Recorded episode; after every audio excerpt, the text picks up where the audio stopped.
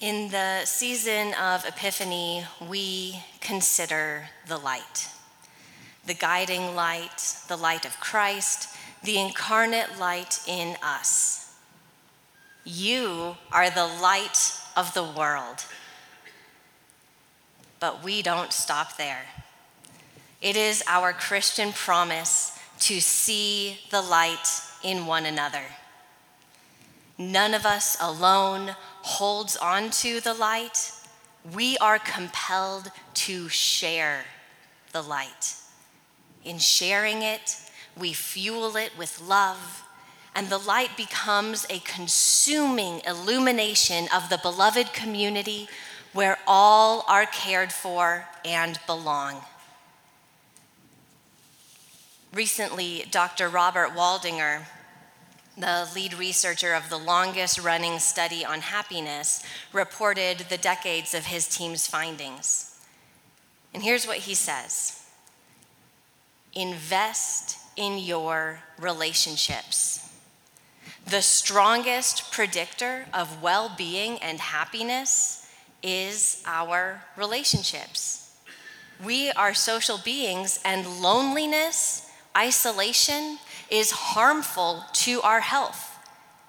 Dr. Waldinger says, quote, the things that divide us from each other are exactly the recipe for making our health and happiness worse. Sharing our light is both a theological imperative and essential to our well being. Even brief micro interactions are important, like sharing a quick word with a neighbor, a coworker, or saying hello to someone at coffee hour. But our culture emphasizes disconnection.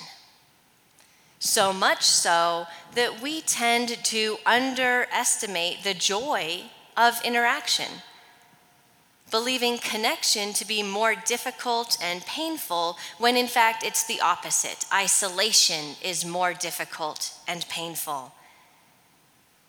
Folks riding the subway report being happier when they chose to purposefully connect with someone, have a brief conversation, rather than riding as they usually would, trying to isolate themselves. Be willing to share your light and affirm the light in another. This is the love fuel for our light's brightness. I know it can be awkward, it's very uncomfortable. I'm under no delusion how hard it is to let someone see your light. Let me tell you about the bravest thing I have ever done. now, I've held tarantulas, been skydiving, swam with great white sharks, traveled by myself to Syria, and walked alone in the Tenderloin in the middle of the night, and none of those took anywhere near as much bravery as my first day of middle school.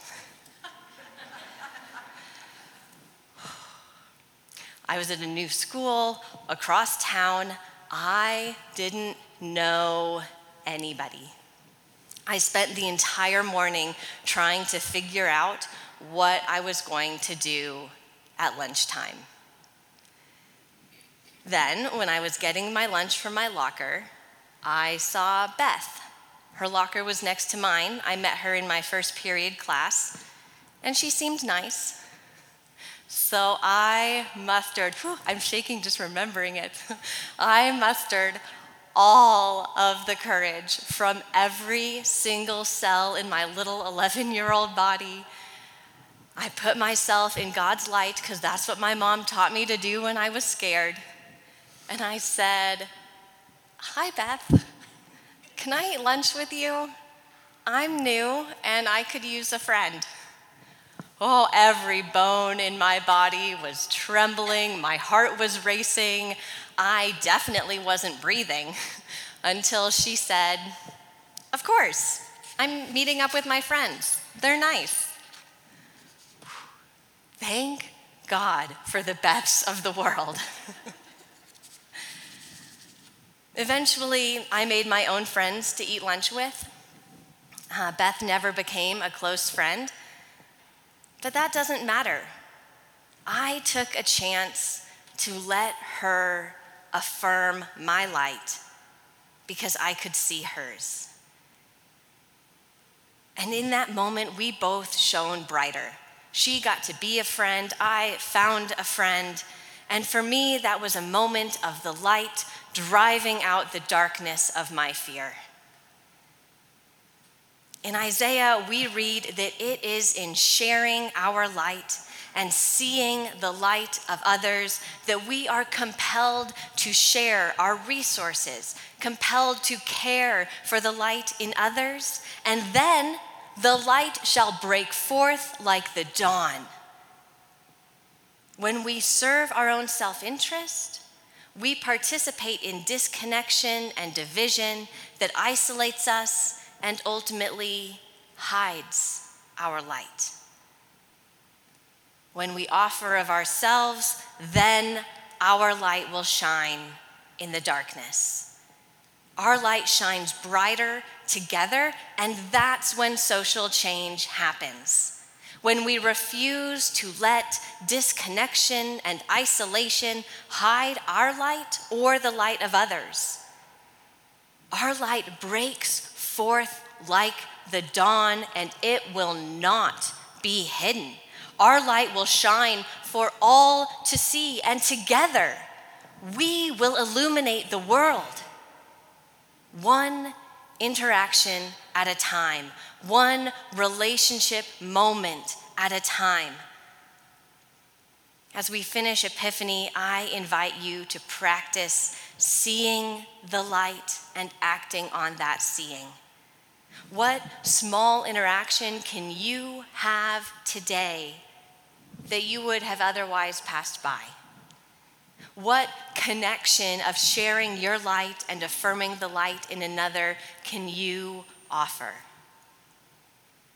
As I've considered this imperative to share the light, I've been rethinking the words of my favorite hymn, This Little Light of Mine. In reading through Isaiah and Matthew today, it's not just about my light shining, it's about sharing my light and our lights together brightening the darkness. So here's how I'm thinking about that song now. This little light of ours, we're gonna let it shine. This little light of ours, we're gonna let it shine. This little light of ours, we're gonna let it shine. Let it shine, let it shine, let it shine. Jesus gave us the light. Together, we will shine. Jesus gave us the light. Together, we will shine. Jesus gave us the light. Together, we will shine. We will shine. We will shine. We will shine. Amen.